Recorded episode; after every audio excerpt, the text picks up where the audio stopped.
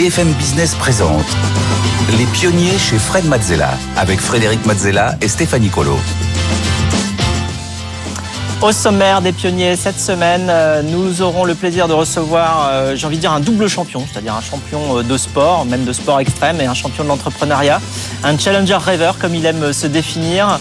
Il a fait du sport extrême pendant de nombreuses années. Il a fait 113 podiums sur 119 compétitions internationales en roller. C'est un peu le Roger Federer du roller. Euh, il a fondé euh, par la suite une société qui s'appelle OnOff, euh, qui est une application qui vous permet d'avoir plusieurs numéros de téléphone mobile. Il a également fondé Album. On aura l'immense honneur de recevoir Taï Chris. Et en deuxième partie, c'est le pitch avec deux entrepreneurs. Cette semaine, Quentin Bichy, cofondateur et directeur général de LinkPeak, et Jean-Pierre Cauchy, le cofondateur et président d'Alouvi. Enfin, en dernière partie, Fred répondra à vos questions. C'est la séquence Fred vous répond à toutes les questions que vous nous avez fait parvenir via le site euh, de BFM Business et sur la page des pionniers. Et tout de suite, place au tête-à-tête avec Taïk Chris. Les pionniers chez Fred Mazzella. Le tête-à-tête. Bienvenue dans le tête-à-tête. Aujourd'hui, nous recevons Taïk Chris. Bonjour Taïk. Bonjour Fred, ça va bien? Très bien, ça va très bien et toi? Eh ben, Super, je suis ravi d'être avec toi aujourd'hui. Ah, moi je suis ravi de te recevoir aujourd'hui. Alors, euh, donc on a euh, bah, face à nous un, géant euh, incroyable, un, pionnier. tu as d'abord dédié ta vie donc au sport extrême. Ouais, c'est clair. tu as fait donc du roller et tu es monté 113 fois sur le podium sur 119 compétitions, c'est-à-dire que tu n'as pas laissé beaucoup de chance aux autres, tu as gagné 75 fois. Exactement. Les compètes, ah. c'était tous les week-ends pendant des années. Je voyageais dans le monde entier. C'était juste extraordinaire. C'était ma passion de gamin. Alors ensuite, tu t'es réinventé. Tu as pris le chemin de l'entrepreneuriat. Mmh. Hein, Exactement. j'étais, déjà voilà, j'étais entrepreneur plus jeune, mais vraiment, il y a huit ans, je me suis cassé la jambe et là, je me suis dit, je démarre vraiment en tant qu'entrepreneur.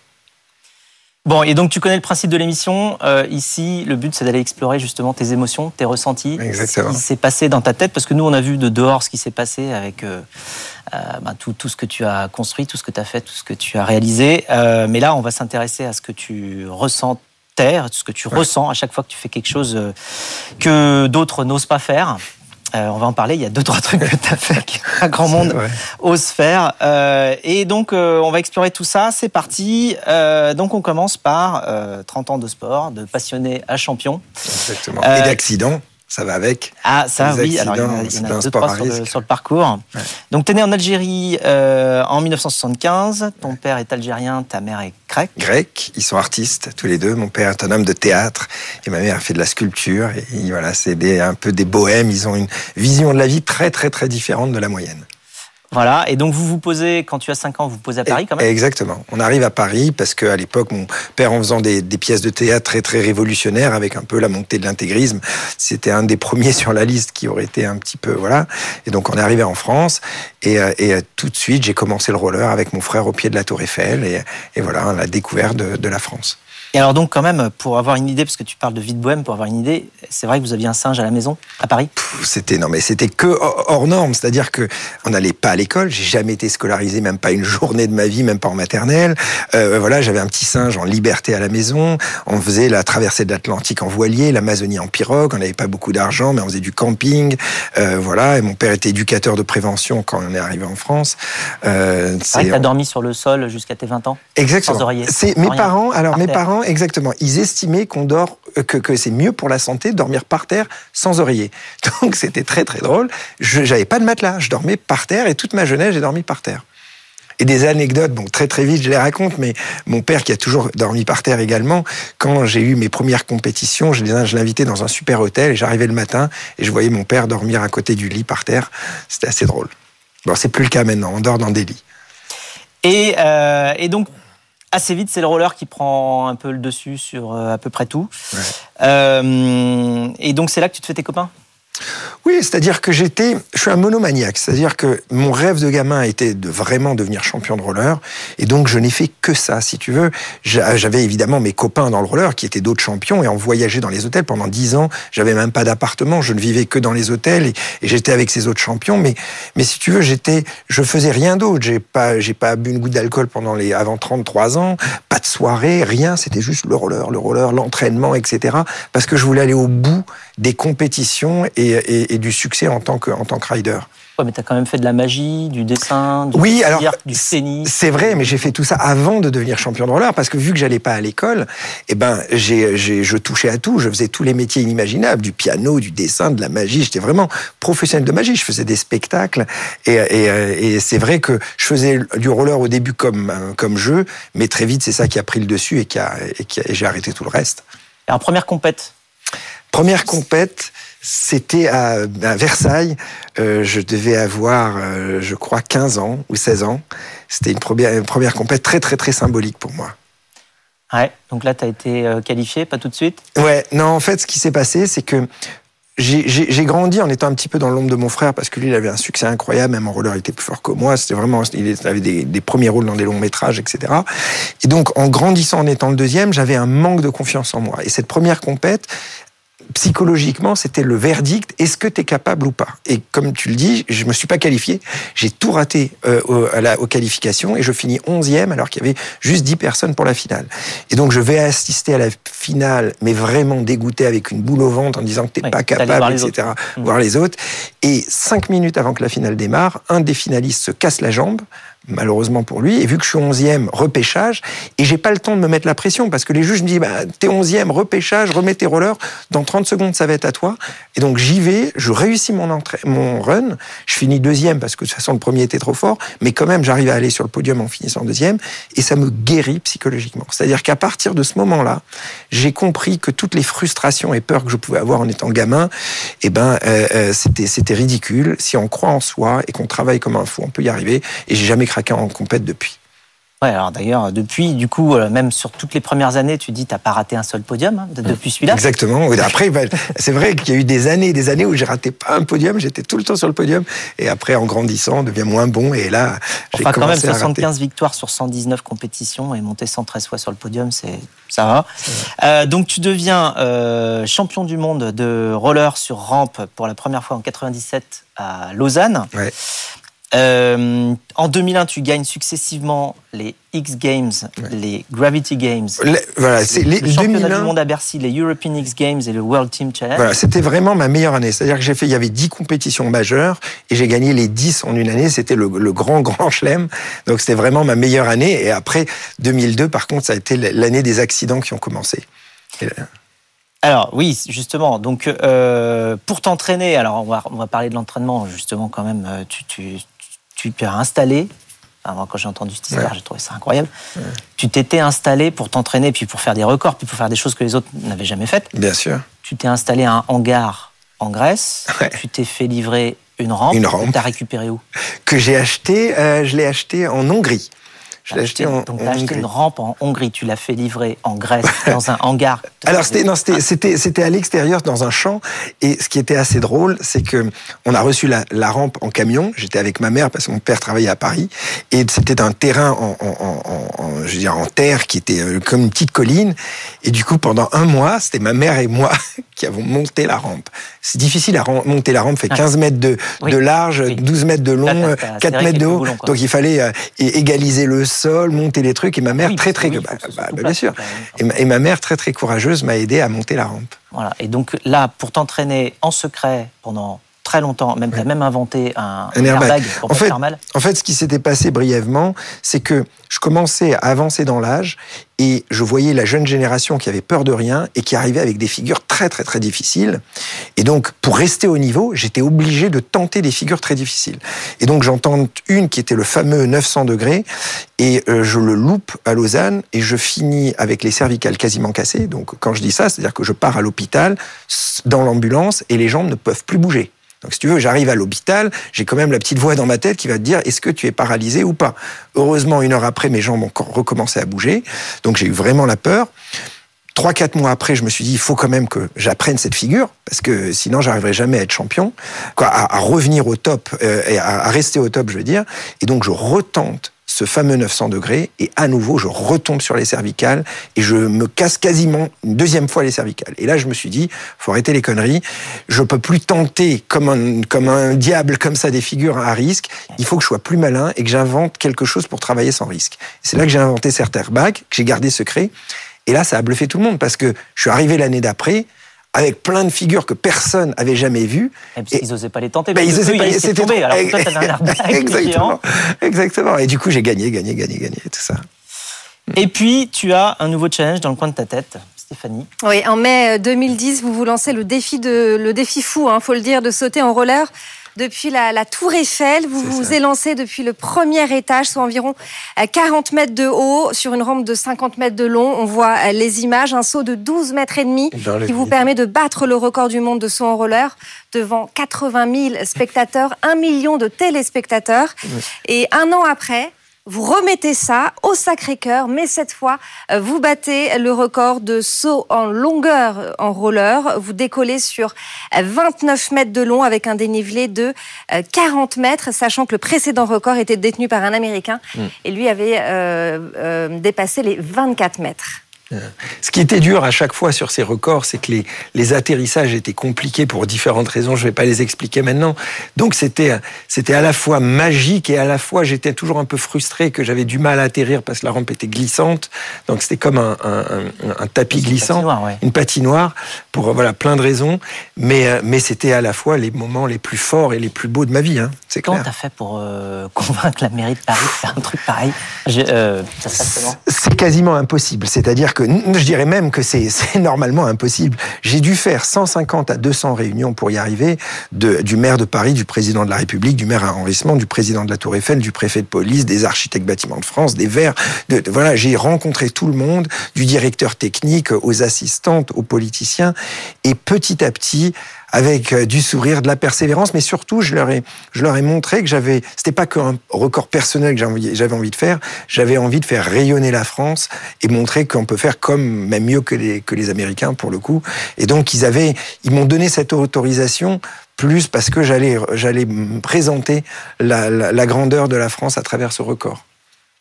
Alors on a une petite surprise pour toi. C'est vrai? Ah bah, ok. Quelqu'un qui voulait euh, revenir avec toi sur, euh, sur ta carrière sportive. Ok. Une petite question pour toi.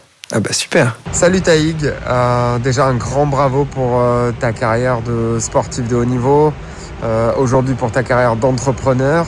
je voulais revenir avec toi sur ta vision de l'évolution du rôle du sportif, de tes débuts jusqu'à jusqu'à ta retraite, voire aujourd'hui ce qu'un ce qu'un sportif doit représenter.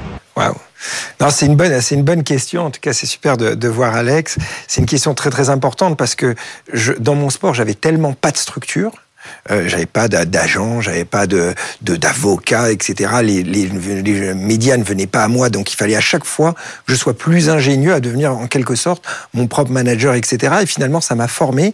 Et je me rends compte aujourd'hui que c'est une énorme force. Et quand je vois d'autres sportifs qui ont fait que le sport à fond, et maintenant un petit peu les réseaux sociaux, mais qui n'ont pas, on va dire, quelqu'un qui leur a expliqué comment justement faire attention, euh, déjà comment ils communiquent sur les réseaux sociaux, mais faire attention à leur entourage, faire attention aux contrats, comment ils négocient, faire attention à, comment ils vont investir leur argent. En fait, il y, a, y a un vrai management global, j'y pense même souvent, je me dis un jour, peut-être je créerai une boîte qui va aider tous ces sportifs à manager d'une façon globale leur image, leur investissement, leur, leur entourage parfois, parfois qui peut être euh, néfaste et difficile parce que évidemment, tu as tes amis, tu as tes potes, tu as ta famille, etc. Et d'un coup, le mec, il devient footballeur et il a des millions d'euros. On l'a vu avec, avec euh, l'affaire d'un des, des, footballeurs français qui s'est retrouvé dans des situations où il a été carrément euh, agressé par des gens pour avoir de l'argent. quoi. Hum. Donc, il faut faire attention à ça.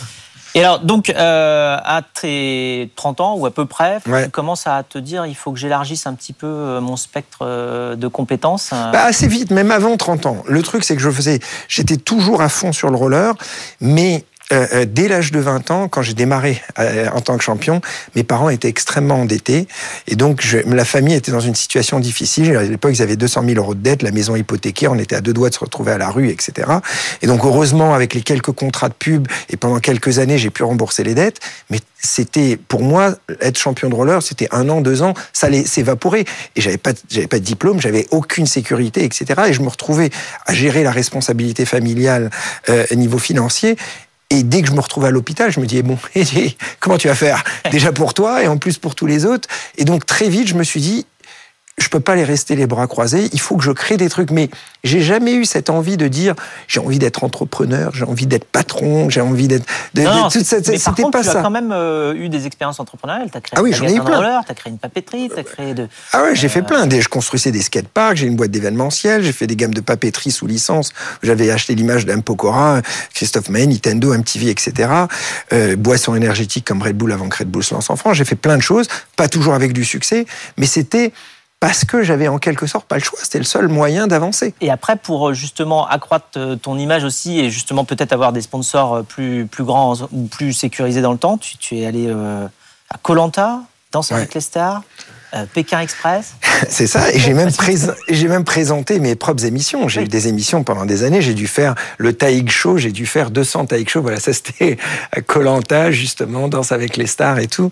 Euh, non, non, c'était des. En fait, toutes ces grandes émissions, Colanta, Danse avec les stars, c'était des challenges. Euh, j'étais participant, je n'étais pas présentateur, mais c'était extraordinaire à vivre. Mais c'est vrai que j'ai eu un vrai métier de, de, de, de présentateur télé. J'ai eu plein d'émissions. Après, j'avais l'impression quand même, en tant que présentateur télé, que je, mettais en scène des gens, mais j'étais pas dans la création. Et moi, ce qui me plaisait, pour ça, j'ai pas voulu faire de la télé toute ma vie, parce que j'avais, j'aime créer des choses dans le sport ou, pas dans le sport, dans n'importe quoi. Même dans le sport, je crée des figures, tu vois ce que je veux dire. Et alors, télé jusqu'à Hollywood? On t'a demandé d'être la doublure de Channing Tatum. Moi, on m'a pas demandé, personnellement, on m'a jamais demandé. c'est une belle expérience. C'était, c'était en plus dans un film, un gros film hollywoodien à 300 millions de dollars avec les, les deux, fondat les deux euh, euh, personnes qui ont créé Matrix, les deux frères qui sont devenus des sœurs maintenant, euh, les frères Wachowski. Donc c'était une belle expérience, mais surtout avant ça, j'avais fait des cours de comédie pendant des années. J'avais écrit un long métrage que j'ai justement essayé de monter à Hollywood. Et je me suis rendu compte que c'était difficile. Et en fait, j'en avais marre à la fin, tu vois, vers, j'approchais la quarantaine, d'être à chaque fois dépendant du dernier maillon de la chaîne. Je voulais faire des records, j'avais besoin d'investisseurs. Je voulais faire un film, j'avais besoin de, de, de, de, financiers, etc. Je me suis dit, je vais changer de vie et essayer de récupérer la liberté financière pour pouvoir faire mes propres projets moi-même. Mais alors là, sur le tournage de Jupiter, mmh. Jupiter euh, Ascending, c'était le nom. Il y avait l'actrice qui devait tomber du plafond sur toi. Exactement. Mila Kunis. La, voilà, la doublure de Mila Kunis. Voilà, qui est tombée. D'abord, c'était Mila Kunis. On a fait les essais avec Mila Kunis, donc c'était sympa. Je la prenais dans mes bras. Et à la fin, il faisait tomber une fille du plafond qui avait un, un, harnais. Elle la faisait tomber très très fort. Et donc moi, je devais arriver à fond en roller et l'attraper dans les bras. Et donc je le fais la première fois et je le fais donc parfaitement. J'arrive à l'attraper. Et là, le réalisateur, il me dit, écoute, elle est parfaite, mais euh, refais-le. Par contre, je veux pas que tu regardes en l'air quand elle va, elle va tomber dans tes bras, et je veux pas que tu prépares les bras. Il faut que tu sois à fond, et quand elle apparaît dans tes yeux, là, tu mets les bras. Donc je me dis, ok, j'essaye. Et donc, je fais ce qu'il me dit, et je, je mets les bras sans la voir arriver. Et évidemment, quand elle tombe dans mes bras, elle tombe un peu plus bas, parce que j'ai pas le temps de la voir arriver, et son poids me casse la jambe. Voilà. Donc du coup, tu te retrouves sur un lit d'hôpital. À l'hôpital, exactement. Tu es allé combien de fois à l'hôpital Non, à l'hôpital, j'ai été toute ma vie à l'hôpital. Mais j'ai été opéré cette fois. Opéré cette fois. Mais j'ai eu des, je sais pas, 20 fractures et j'étais toutes les semaines, quasiment, j'étais à l'hôpital. Et alors là, tu réfléchis beaucoup cette fois, euh, comme toutes les fois, mais là, c'est pour. Euh, là, c'était un. Et donc, tu réfléchis beaucoup et tu crées tu te dis là, là je, vais réorienter ma vie. Voilà, là c'était vraiment un moment, je me suis dit, c'est le moment de changer de vie parce que c'était tout réuni. Je n'allais pas faire des records pour toute ma vie.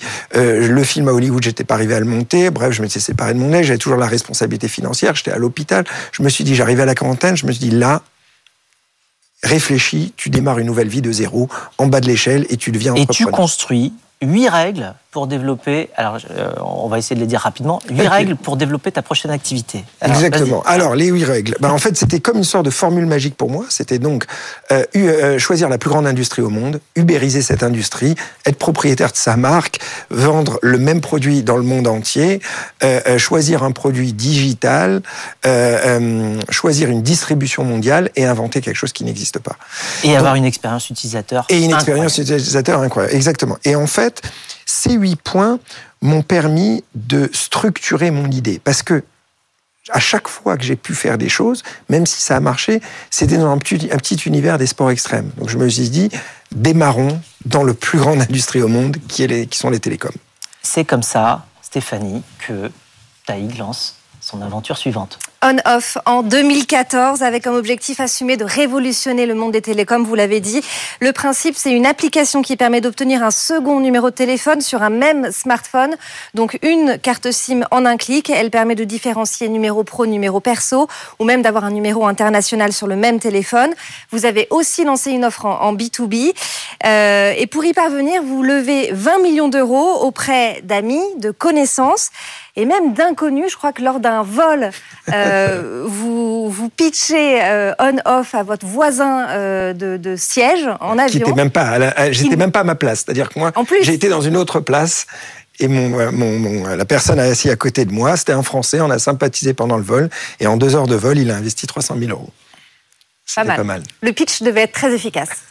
il était efficace. Ouais, j'imagine, quand tu rencontres Taïg, tu, tu repars, tu fais un chèque.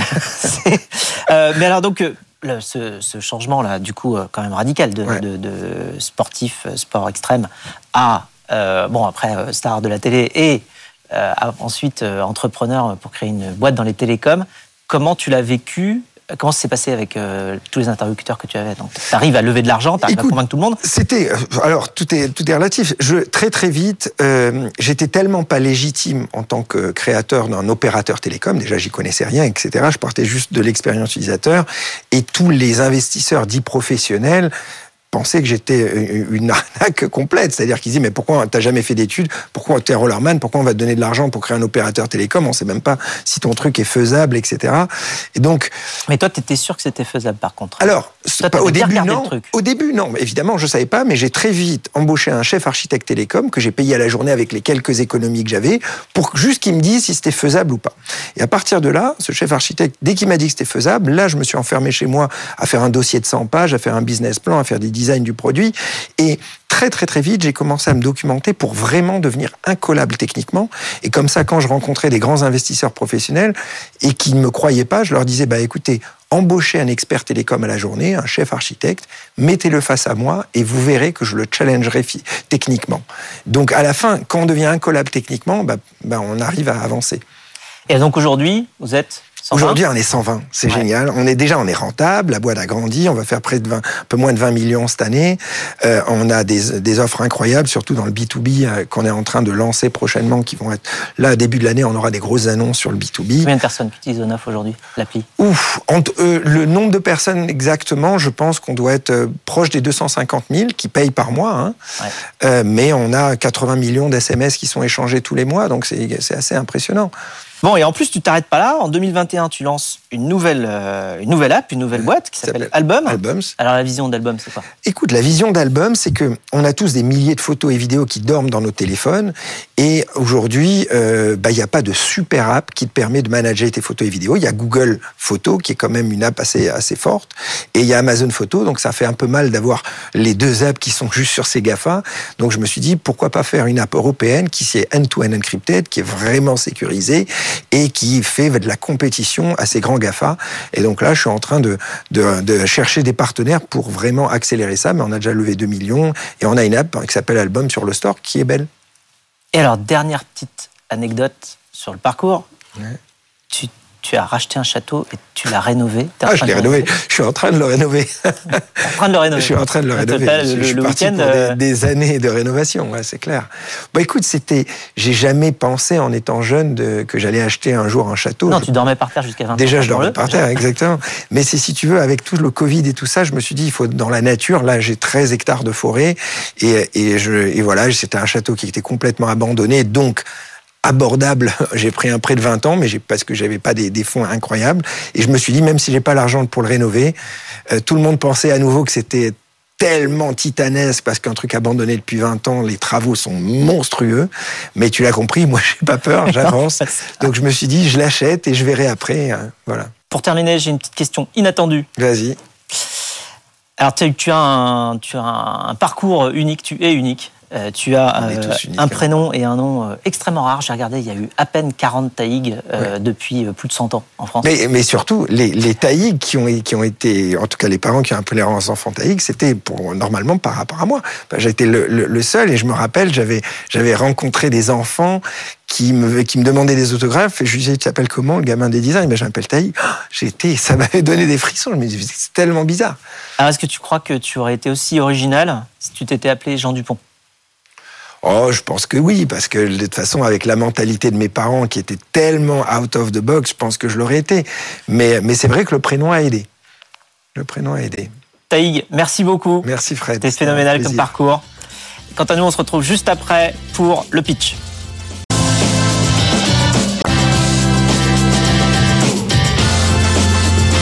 BFM Business présente Les pionniers chez Fred Mazzella avec Frédéric Mazzella et Stéphanie Colo. Les pionniers, on continue avec le pitch, euh, avec euh, cette semaine donc Stéphanie euh, Colo comme d'habitude et Julie Ranti, entrepreneur, cofondatrice et directrice générale de Vivatech à l'époque. Et chaque semaine, on reçoit donc des pitchers qui viennent nous présenter leur activité, leur business. Euh, vous pouvez vous aussi candidater pour venir sur le plateau, venir avec nous. Euh, pour cela, rien de plus simple. Vous allez voir un QR code qui s'affiche à l'écran qui vous emmène directement sur le site pour candidater. Et cette semaine, Stéphanie, on oui, poursuit. On commence avec euh, Quentin Bichy. Quentin Bichy, je vous... On vous attend, Quentin. Soyez le bienvenu. Vous êtes le cofondateur de LinkPeak, plateforme de recrutement exclusivement réservé aux étudiants. Alors, je vous rappelle les règles. Vous avez une minute trente pour euh, pitcher devant Fred et Julie. On débriefera ensemble votre passage euh, juste après. Suivront des, questions, puis des conseils. Mais d'abord, c'est à vous. Top chrono. Top. Eh bien déjà, merci à vous de nous accueillir. Je pense que vous avez déjà tous été concernés par ce que je vais vous dire. Peut-être dans la recherche d'un stage, d'une alternance lorsque vous êtes étudiant, ou peut-être avec vos enfants. Et donc, c'est cette problématique-là que l'on a vécue avec mon frère Arnaud et donc on a décidé de créer Limpic, qui est une plateforme qui va vous permettre de recruter et à la fois de gérer des étudiants à un seul et même endroit. Vous avez votre établissement de formation, votre entreprise et votre étudiant au sein d'un seul et même outil. L'objectif, supprimer la totalité des intermédiaires, centraliser les informations et permettre des process administratifs simplifiés. Donc un étudiant va venir sur la plateforme, trouver une offre de formation, trouver un stage, trouver une alternance, il va signer son contrat, gérer son planning, son suivi pédagogique tout au long de sa période de professionnalisation ou tout simplement d'études, tout simplement pour lui faciliter la vie. Donc on va même beaucoup plus loin parce que l'objectif c'est surtout de s'adapter aux TPE-PME qui n'ont pas le temps, qui n'ont pas l'argent et qui n'ont pas forcément les compétences pour recruter sur ce marché, malgré les aides de 8000 euros qui ont été mises en place. Et donc c'est dans cette dynamique qu'on s'installe. Et on va même beaucoup plus loin parce que l'objectif c'est aussi de pouvoir apporter de nouveaux étudiants à ces établissements de formation et donc de les aider tout au long de l'année à recruter plus simplement. Voilà. Et donc bien évidemment d'aller toucher aussi les grands groupes qui ont une forte demande sur ce marché, surtout en termes de volumétrie pour eux, et donc aussi en gain d'argent, car on est très très bas en termes de coûts. Merci beaucoup Quentin. Quentin Bichy pour euh, LinkPeak. Euh, Fred, est-ce que tu as des questions? Oui, j'aimerais bien savoir euh, en chiffres ce que donne l'optimisation justement que vous apportez par rapport à l'existant.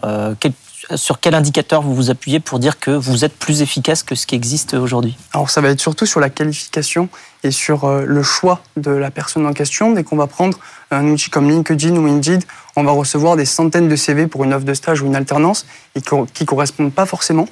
Donc nous, dès qu'on vient sur LinkedIn, on est sûr d'avoir un étudiant qui recherche soit un stage, soit une alternance. Donc on a des systèmes de matching. Et donc sur cette perte de temps qu'on va pouvoir avoir à devoir traiter les CV, on va au moins la réduire de moitié. Donc derrière, avec tout ce qui s'ensuit, on peut même aller plus loin. 50% d'optimisation de gain de temps. Oui. C'est votre métrique principale Oui. D'accord, c'est sur ça que vous vous optimisez. Comment vous faites pour avoir de la crédibilité auprès à la fois des entreprises, euh, des universités, des étudiants et comment vous faites pour euh, que la sauce prenne? Oui, effectivement, c'est une très bonne question parce qu'il faut toujours adapter l'offre et la demande. Donc, euh, ce que l'on fait, c'est surtout parler aux jeunes principalement parce que si on a les jeunes, on a les entreprises, si on a les entreprises, on a les écoles. Donc on fonctionne beaucoup avec TikTok, LinkedIn également. Ils nous permettent d'avoir une belle communauté maintenant. On a plus de 5000 sur LinkedIn en moins d'un an. Donc ça nous permet d'avoir des étudiants de façon assez récurrente et aussi des entreprises. Et puis derrière, on va beaucoup dans les établissements de formation ou aussi dans des euh, associations comme 100 000 entrepreneurs avec qui on est très très engagé et qui nous permettent en fait de les approcher. Et au fur et à mesure, la sauce magique prend parce qu'on commence à nous reconnaître sur le territoire. Et donc au fur et à mesure, on peut répondre aux attentes. Julie, est-ce que tu as des, des remarques, des, des questions aussi à faire sur le pitch euh, de Quentin? Oui, bah déjà j'ai trouvé que c'était très bien en introduction de démarrer par euh, la difficulté que tu as vécue. Tu sais, de le personnifier, de dire bah, je l'ai vécu, je l'ai expérimenté avec mon frère, d'éventuellement nous renvoyer la balle à, Fred et moi. Bon, ça nous parle plus pour nous que pour nos enfants qui sont encore un peu jeunes, hein, je te le cache pas, mais je trouve ça très bien tu vois, de le, personnifier.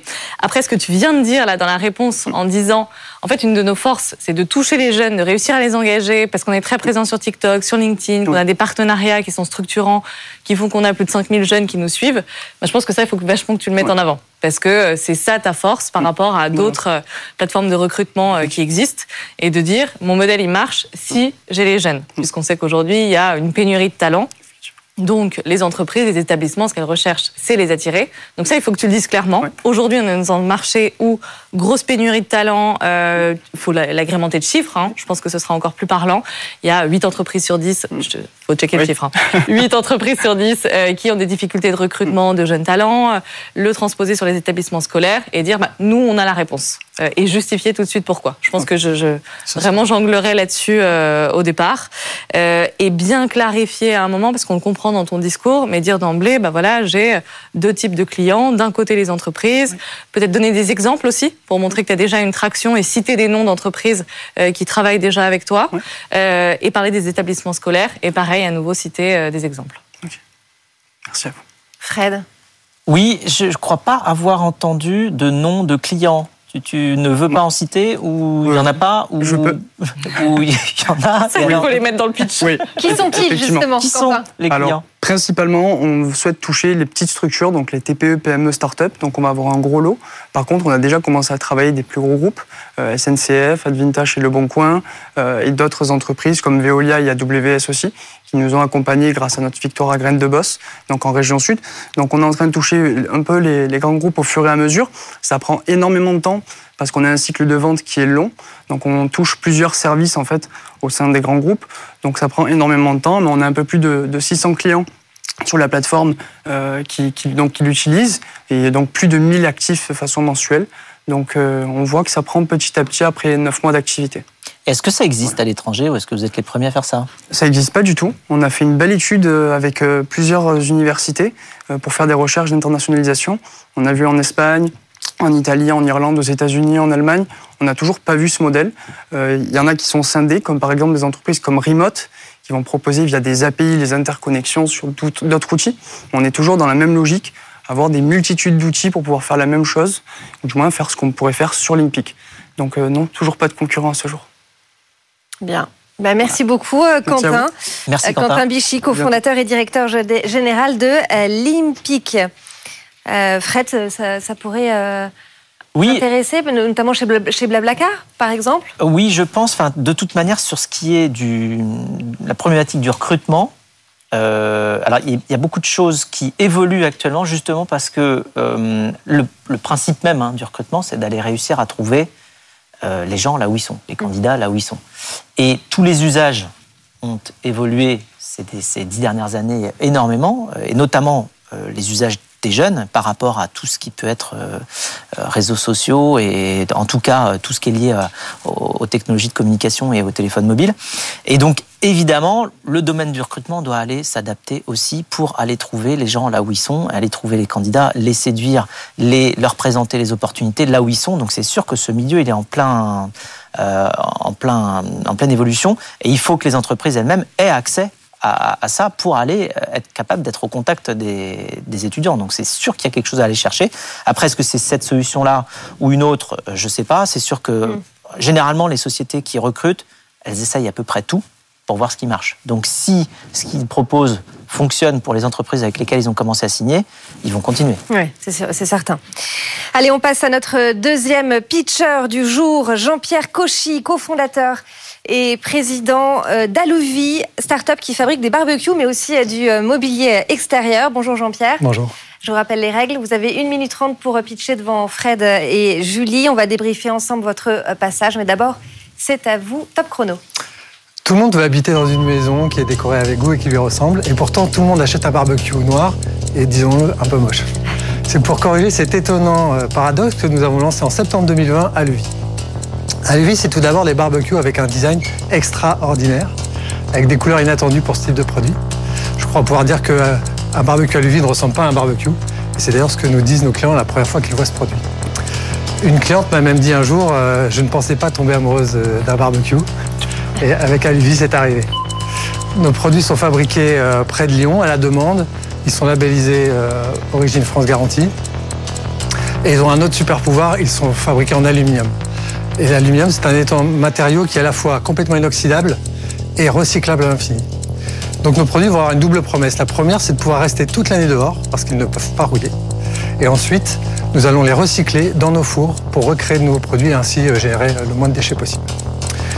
Nous avons lancé l'activité, euh, la commercialisation des produits en avril 2021. Nous allons maintenant lancer une gamme autour de la cuisine euh, extérieure.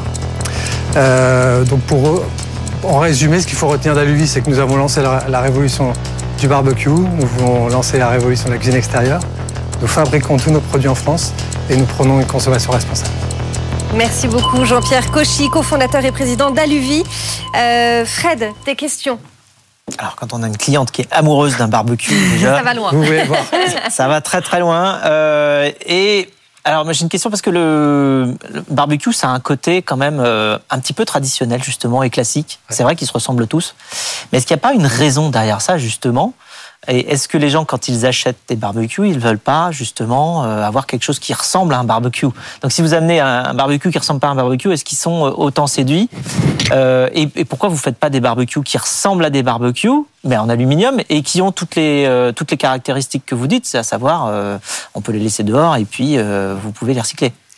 Alors, notre analyse, en fait, c'est qu'on on a l'impression que longtemps le barbecue a été réservé à une certaine catégorie de personnes et on, avait voulu, on a voulu élargir ça. On ne comprenait pas pourquoi les barbecues étaient noirs alors qu'on parle de convivialité. On est sur un, objet qui est le symbole de la convivialité et on est avec des produits noirs ou gris. Et, nous, on voulait rapporter cette convivialité, donc c'est pour ça qu'on a ajouté de la couleur euh, et on a ajouté cette forme qui est vraiment, vraiment euh, étonnante euh, pour cette catégorie de produits. Et aujourd'hui, vous vendez en direct? Euh, on a démarré donc en avril 2021 essentiellement en direct. Ça a permis vraiment de tester le concept, de vérifier que bah, notre hypothèse qui, était que des, consommateurs avaient envie d'un produit euh, différent et avaient envie d'un produit personnalisable euh, allait fonctionner. Et donc on va aujourd'hui déployer le produit en magasin partout en France et on va attaquer. Donc vous avez des revendeurs. Comment vous faites pour aller chercher les revendeurs? Comment vous faites pour qu'ils pour qu'ils vous mettent en avant? Et quels sont vos objectifs chiffrés justement pour les mois et années à venir euh, par rapport à cette distribution-là euh, Les revendeurs aujourd'hui, ils ont la même question que vous, c'est tiens, euh, pourquoi d'un seul coup un barbecue coloré? Et maintenant, on a la preuve, après un an et demi, qu'on a des clients qui, sont, qui aiment ce produit, que le produit fonctionne bien. Donc le revendeur, il s'appuie aussi sur ce qu'il a vu en, termes d'avis clients, c'est-à-dire qu'aujourd'hui, on a à peu près 1000 barbecues qui ont été vendus, on est noté 9,6 sur 10. Sur, donc aujourd'hui, les revendeurs se disent, OK, il y a un vrai marché et ce produit fonctionne bien. J'ai une question, combien ça coûte? Comparé à un barbecue qu'on peut retrouver euh, lambda euh, dans le commerce, un gris ou un noir dont vous avez parlé? Euh, donc on a trois modèles et ça va entre 1000 et 1500 euros. Aujourd'hui le marché il est entre 150, on va dire en grande surface, jusqu'à 6000 euros dans les boutiques spécialisées. Donc on est avec une production française sur un, un prix qui est plutôt moyenne gamme alors qu'on est plutôt avec des matières haut de gamme. Julie, est-ce que tu as des remarques à faire sur le, pitch de Jean-Pierre? Euh, J'ai bien aimé euh, l'émotion euh, que tu es capable d'insuffler dans, ce, dans ce pitch, les touches d'humour avec la quote de la, de la cliente, la citation de la cliente, c'est assez sympa. Quand tu parles de super pouvoir, on sent que t'aimes ce sujet, euh, la convivialité que tu prônes par ton produit, tu la vis et tu l'insuffles. Donc euh, ça, c'est super. Euh, J'aurais un peu plus détaillé pourquoi c'est tu prônes une consommation responsable au travers de ça. Est-ce que au-delà des matériaux que tu utilises dans ton barbecue, est-ce que dans son fonctionnement, il utilise moins d'énergie Enfin, tu vois, je pense qu'il y a des composantes un petit peu comme ça où tu peux apporter davantage de preuves. Les modes de distribution, pareil, je pense que ça vaut le coup de les mettre dès le pitch. On a déjà été par tel et tel distributeur et montrer le début de ta traction. Euh, on a vendu tant d'unités. Euh, ça, je pense que c'est important de le dire. Et après, moi, j'insisterai sur ta, un peu ta vision sur Aujourd'hui, est-ce que tu penses qu'en France, euh, les gens vont avoir envie de changer de barbecue euh, parce que celui-là va être plus fun, plus sympa? Ou est-ce que c'est une manière pour toi d'amener une nouvelle clientèle vers le barbecue. J'ai cru comprendre que c'était ça dans ta réponse à une question, mais si c'est ça, bah, c'est un parti pris fort et il faut dire aujourd'hui, il y a tant de foyers qui sont équipés d'un barbecue, mon objectif c'est d'aller à temps. Euh, et du coup, ça fait un potentiel de tant de foyers supplémentaires. Je, pense que ça, il faut vraiment que tu insistes euh, là-dessus, euh, plutôt que de seulement insister sur notre différenciation, c'est la couleur et la forme et l'objet euh, en tant que tel. Euh, voilà, c'était un peu ça mes, mes, principaux. Non, et juste sur la fin, toujours sur la forme, sur la fin, euh, sur la fin, tu as, as, eu un petit un petit essoufflement de ton pitch euh, quand tu as terminé en, en résumé. En fait, tu as redit pas mal de trucs que tu avais déjà dit, alors qu'en vrai, une minute trente, c'est quand même hyper court, déjà hyper rythmé. Donc je pense qu'il faut que tu termines par une accroche un peu choc. Et en fait, quand tu termines en parlant de ton ouverture vers la cuisine, c'est très bien, tu vois, et te projeter vers la suite. T'es pas obligé de résumer tout ce que tu viens de dire 10 euh, secondes avant. Je pense que tu perds là quelques secondes précieuses quand t'as qu'une minute trente pour, euh, pour pitcher ton idée. Jean-Pierre, vous voulez peut-être répondre euh, aux quelques remarques que vient de, que vient de faire Julie? Euh, Non, non, mais je, je, je m'attendais aussi à avoir certaines questions. Donc, euh, effectivement, euh, euh, moi, je, pense qu'aujourd'hui, euh, les, foyers sont équipés euh, sur les barbecues, mais je pense qu'il y, a une envie de changement, comme, comme on le sent aussi dans la société en général. Il y a envie de, plus de positivité. Et c'est un peu ce qu'on a voulu mettre dans Aluvi. Hein. Aluvi, c'est la contraction d'aluminium et convivialité, qui est résumée par vie. voilà, donc c'est ce qu'on veut apporter dans ce marché-là. Merci beaucoup Jean-Pierre Cauchy. Je rappelle que vous êtes le cofondateur et président euh, d'Aluvi. Merci beaucoup. Merci. Merci beaucoup. Mon frère, t'en as pensé quoi? Tu je pense T'achèterais ou pas? En tant que euh, consommateur, évidemment. Il faut que j'ai un endroit pour le mettre, mais euh, oui, euh, pourquoi pas. Euh, après, c'est vrai que le, le, on en vient à se demander, à re-questionner un objet extrêmement classique comme le barbecue. Et on se dit, en fait, c'est vrai qu'il y a beaucoup de choses comme ça qui se sont standardisées au fur et à mesure des années. Et euh, pourquoi pas les remettre en question. Donc, ouais. euh, je trouve que ça apporte, dans tous les cas, euh, un, un, souffle nouveau et effectivement probablement plus, plus gai qu'un objet noir qui, en plus, effectivement, enfin, je, je pense que le, le, le critère principal, c'est euh, le fait qu'on peut le laisser dehors et qu'on n'a ouais. pas besoin de le, je sais pas, le bouger, de le ranger, de lui mettre une bâche l'hiver. Ou... Euh, donc ça, c'est quand même un, argument de vente extrêmement fort. Euh, mais du coup, ça me fait me poser la question, j'arrive pas à imaginer que ça n'existe pas déjà. C'est-à-dire que qu'il n'y ait pas déjà des barbecues en aluminium qu'on peut laisser dehors. Enfin, ça me semble bizarre. je regarde, je ne suis pas spécialiste du barbecue, mais c'est la question. On va mener l'enquête. On va mener l'enquête. Oui, je pense que ça mérite. Merci beaucoup, euh, Julie. On te retrouve euh, la semaine prochaine. Vous aussi, Avec si plaisir. vous voulez euh, venir pitcher, c'est possible. Hein. Il suffit de, de, vous rendre sur euh, la page des pionniers sur le site de BFM Business. Vous n'avez qu'à vous inscrire ou nous-mêmes nous envoyer un mail à l'adresse lespionniers@bfmbusiness.fr. Fred, on reste ensemble. Euh, oui. C'est la séquence euh, Fred vous répond. Les pionniers chez Fred Mazzella. Fred vous répond. On continue avec euh, vos questions. Chaque semaine, je réponds à toutes vos interrogations sur votre activité, votre business, l'entrepreneuriat, l'écosystème, euh, tout ce qui vous passe par la tête euh, et qui concerne l'activité économique. Euh, cette semaine, euh, Stéphanie, on va avoir plusieurs questions, sachant que tout le monde peut nous poser euh, ces questions sur le site. Et le site internet de BFM Business, la page des pionniers, et également il y a une, une adresse mail, hein, lespionniers at bfmbusiness.fr. On commence, Fred, avec la question de Paul. Est-ce que vous vous souvenez d'un moment de l'aventure où vous avez eu peur pour la survie de Blablacar? Oui, il y en a eu plusieurs, euh, des plus ou moins euh, importants. Euh, J'en ai deux qui me viennent à l'esprit. Un qui concerne un trou de trésorerie qui arrive aux sociétés. c'est assez, c'est assez courant. malheureusement, c'est un problème d'anticipation, c'est-à-dire que, par exemple, on attend des revenus d'un client qui ne viennent pas. Euh, comme, comme on est une petite société, euh, parfois on a des clients qui. euh, alors, moi, je me suis en l'occurrence, c'est un client qui nous devait 20 000 euros. Mais comme l'équipe était toute petite, ben, en fait, tant qu'ils nous payaient pas, ben, on mettait en risque tout simplement la possibilité de payer les, les quelques collaborateurs qu'on avait. C'est les fameux problèmes de délai de paiement hein, que connaissent beaucoup de- Oui, d'entreprises. voilà, et surtout les, les grandes sociétés, des fois, mettent du temps à payer, Ouais, elles mettent parfois 6, 8, 10, 12 mois Ouais. à payer. Et en fait, ça, c'est très très compliqué pour une petite structure qui n'a pas de trésor d'avance. Je me souviens que même à l'époque, j'avais été obligé de, du coup de refaire un emprunt moi pour euh, remettre 10 000 euros sur les 20 000 qui manquaient. Puis j'avais rappelé une de nos investisseurs, euh, Catherine, qui euh, m'avait également prêté euh, 10 000 euros euh, pour qu'on puisse combler ce trou de trésorerie, sinon on ne pouvait pas payer les salaires.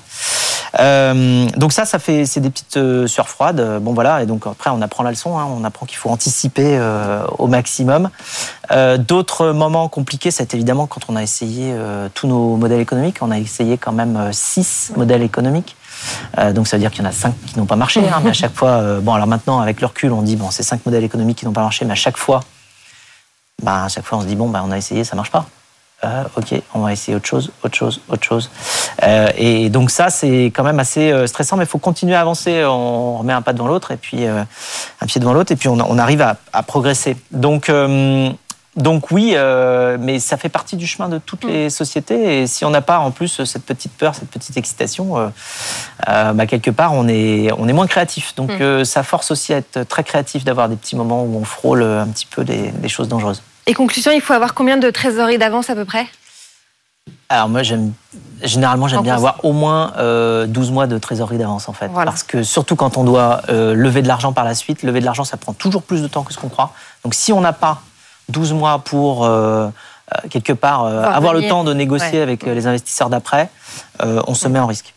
Allez, on passe à la question d'Alison. Comment savoir quelle méthode de financement est pertinente pour son projet? Oui, alors il y en a plein. Effectivement, des méthodes de financement. Euh, il faut euh, bien étudier. Alors déjà, il y a des méthodes de financement qui demandent des remboursements, d'autres qui n'en demandent pas. hein. Donc ça, c'est la différence entre la dette et puis euh, l'equity, c'est-à-dire lever de l'argent en capital en vendant des parts du capital euh, à des investisseurs.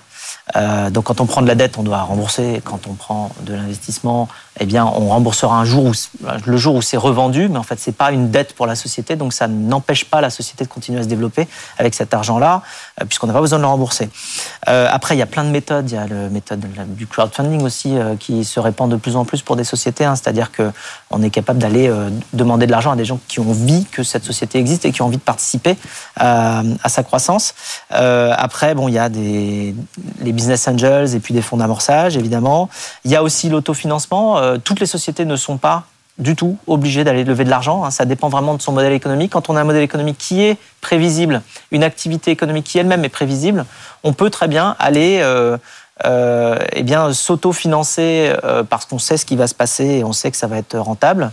Euh, et d'ailleurs aussi, c'est dans ces situations-là généralement qu'on est plus à même d'aller euh, chercher de la dette.